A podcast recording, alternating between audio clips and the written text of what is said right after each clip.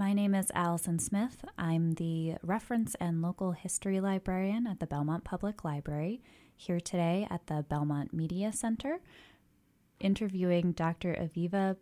Oh, I forgot. Brecher. Brecher, thank you. Interviewing Dr. Aviva Brecher for the Belmont Story Project and her memories of September 11th, 2001. Today's date is October 12th, 2021, so we're just a little bit past the 20th anniversary of the September 11th attacks. And with that, I'll let Dr. Aviva introduce herself.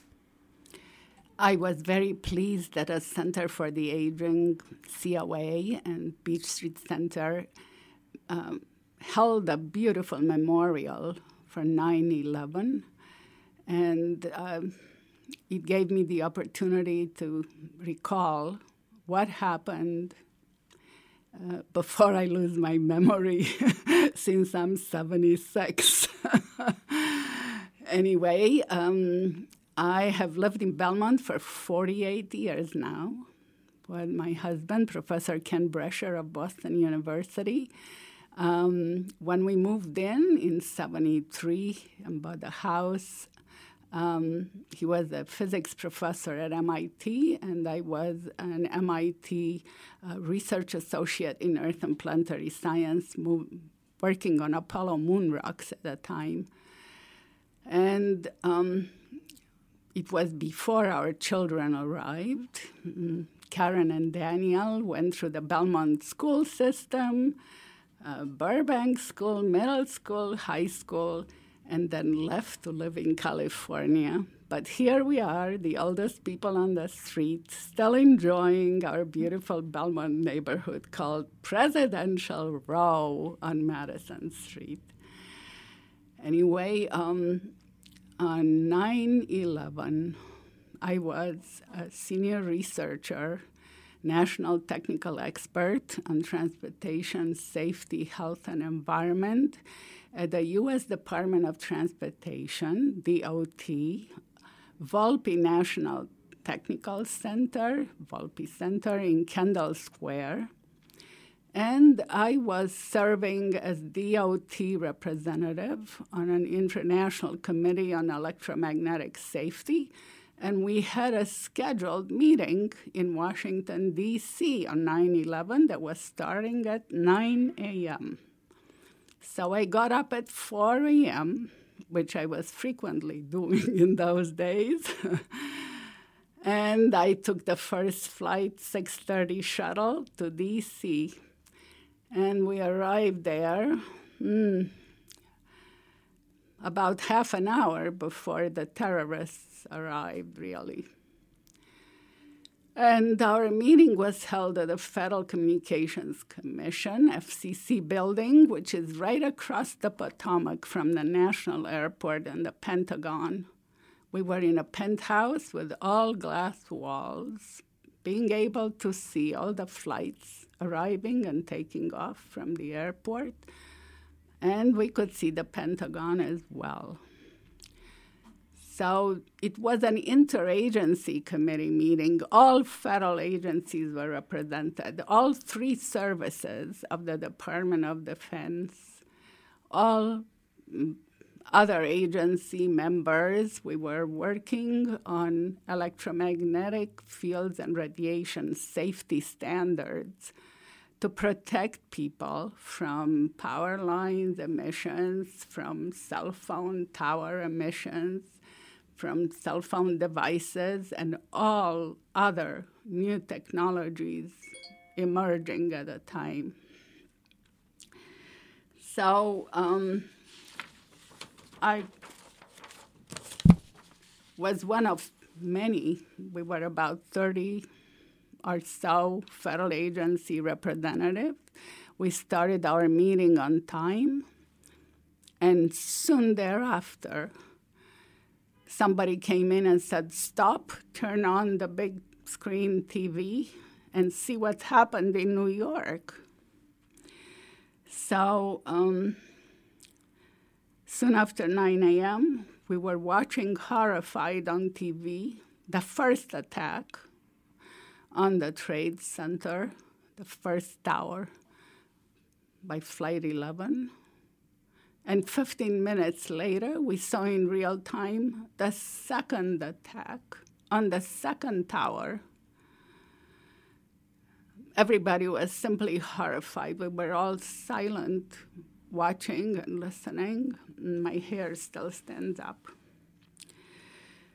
And at about 9:30, we saw in real time a plane which instead of landing at National Airport attacked and crashed into the Pentagon. We saw fire, smoke, heard the explosion. It was simply um, horrifying. The DoD members were immediately called home. All federal agencies were told to send all people home and here I was from Boston uh, with no place to go. we could not shelter uh, in place. But fortunately, I had a three nights reservation at a studio apartment at 1776 Mass Avenue. but there was no way for me to get there because the transit system shut down taxis were stopped, a perimeter um, blockage around the White House, about five blocks, stopped the traffic. And so I had to drag on foot my Rollins suitcase and briefcase and try desperately to call home and luckily, on the way, I stopped on Vermont Avenue at the Federal Rail Administration, where I had worked and knew many people. And not everybody had left yet. It was still open, and they let me in to send an email home to my husband, to our kids, and to colleagues at work to let them know I was okay and I would be in DC for at least three days. Mm, the meeting was supposed to last three days, so I had three nights reservations. And um, I couldn't quite find food and drinks because all places were closing in a panic. But I could gather enough to shelter in that little studio apartment. And I started calling all my friends in DC and some of them were able to help. And um,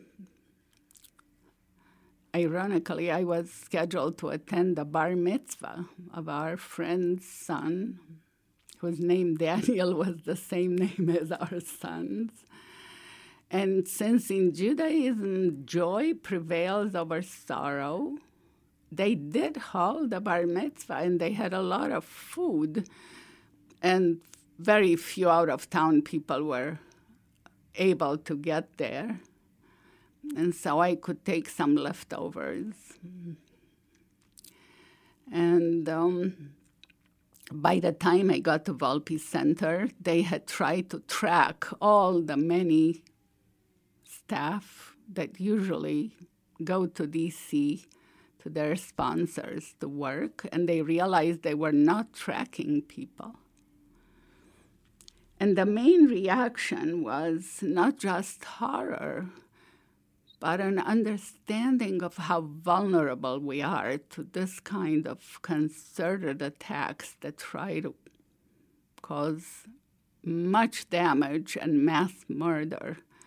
It was the first time that 3,000 people or so were killed by concerted terror attacks.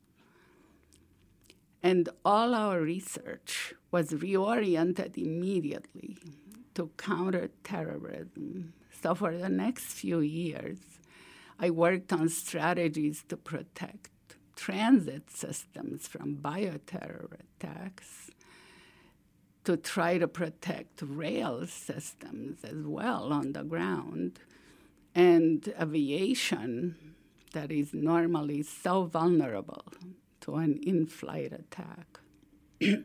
But the most impressive thing was that the Volpe Center had developed the air traffic management system for FAA, and we were monitoring in real time all flights.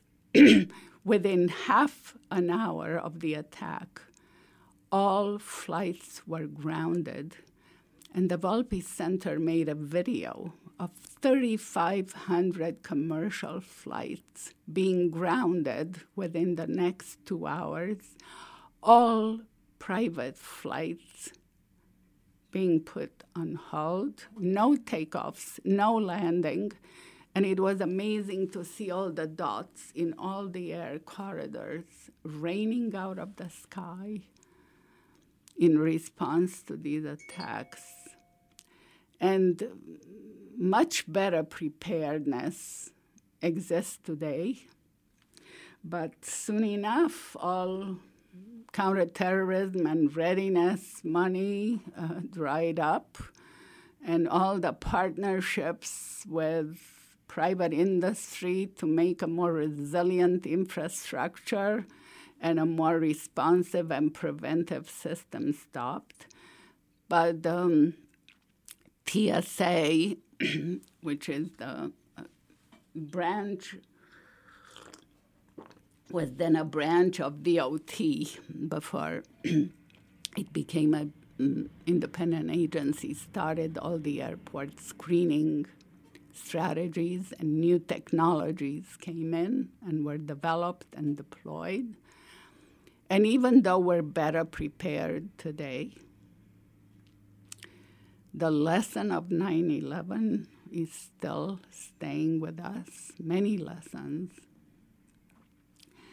And um, I must say that the memory is still vivid after all this time. And I didn't see many things happening in Belmont, except people were more aware of both safety and security, and more fearful. and to this day, whenever we fly, we look around, and we don't protest all the delays in the airport and all the checks and all the baggage mm, searches because we would rather be alive and safe and secure. So mm, you asked if any particular stories or details or interpretations stand out to me. I think that our entire outlook changed. Worldwide impacts of the 9 11 attacks. We're not a hell of a lot less vulnerable, but we're certainly more aware and better prepared to prevent and respond to this type of terrorist attack. And you asked if my relationship to the event changed or remained the same in the ensuing 20 years. Mm, I shall never forget. And my family um, also responded. The DOT Volpe Center erected a memorial. A little tree was planted that is now very tall, and a monument, and security for federal buildings, and berms and barriers and access to federal buildings was installed a lot of money went into protection of federal workers. It was a little bit like the Oklahoma City event. So both domestic and foreign terrorism taught us lessons for life. Thank you so much for allowing me to recall this. Thank you for sharing your memories of it. Um, is there anything you'd like to add before we close? As a closing thought, I hoped this never will happen again. But it's really a, a dream because terrorism is alive and well. And they are getting ever more clever and more technologies at their fingertips. And defense is always more difficult and more expensive than cheap terrorist acts. As an example, there are kids on the ground putting laser light into the eyes of pilots taking off, even here at Logan. There's so much maliciousness around. As a closing thought, um, I hope the mass murder of 9 11 never occurs again, but every attack will hurt. And responding is more difficult. Thank you so much. The Belmont Library is doing a great job with my story. Thank you very much for sharing your story.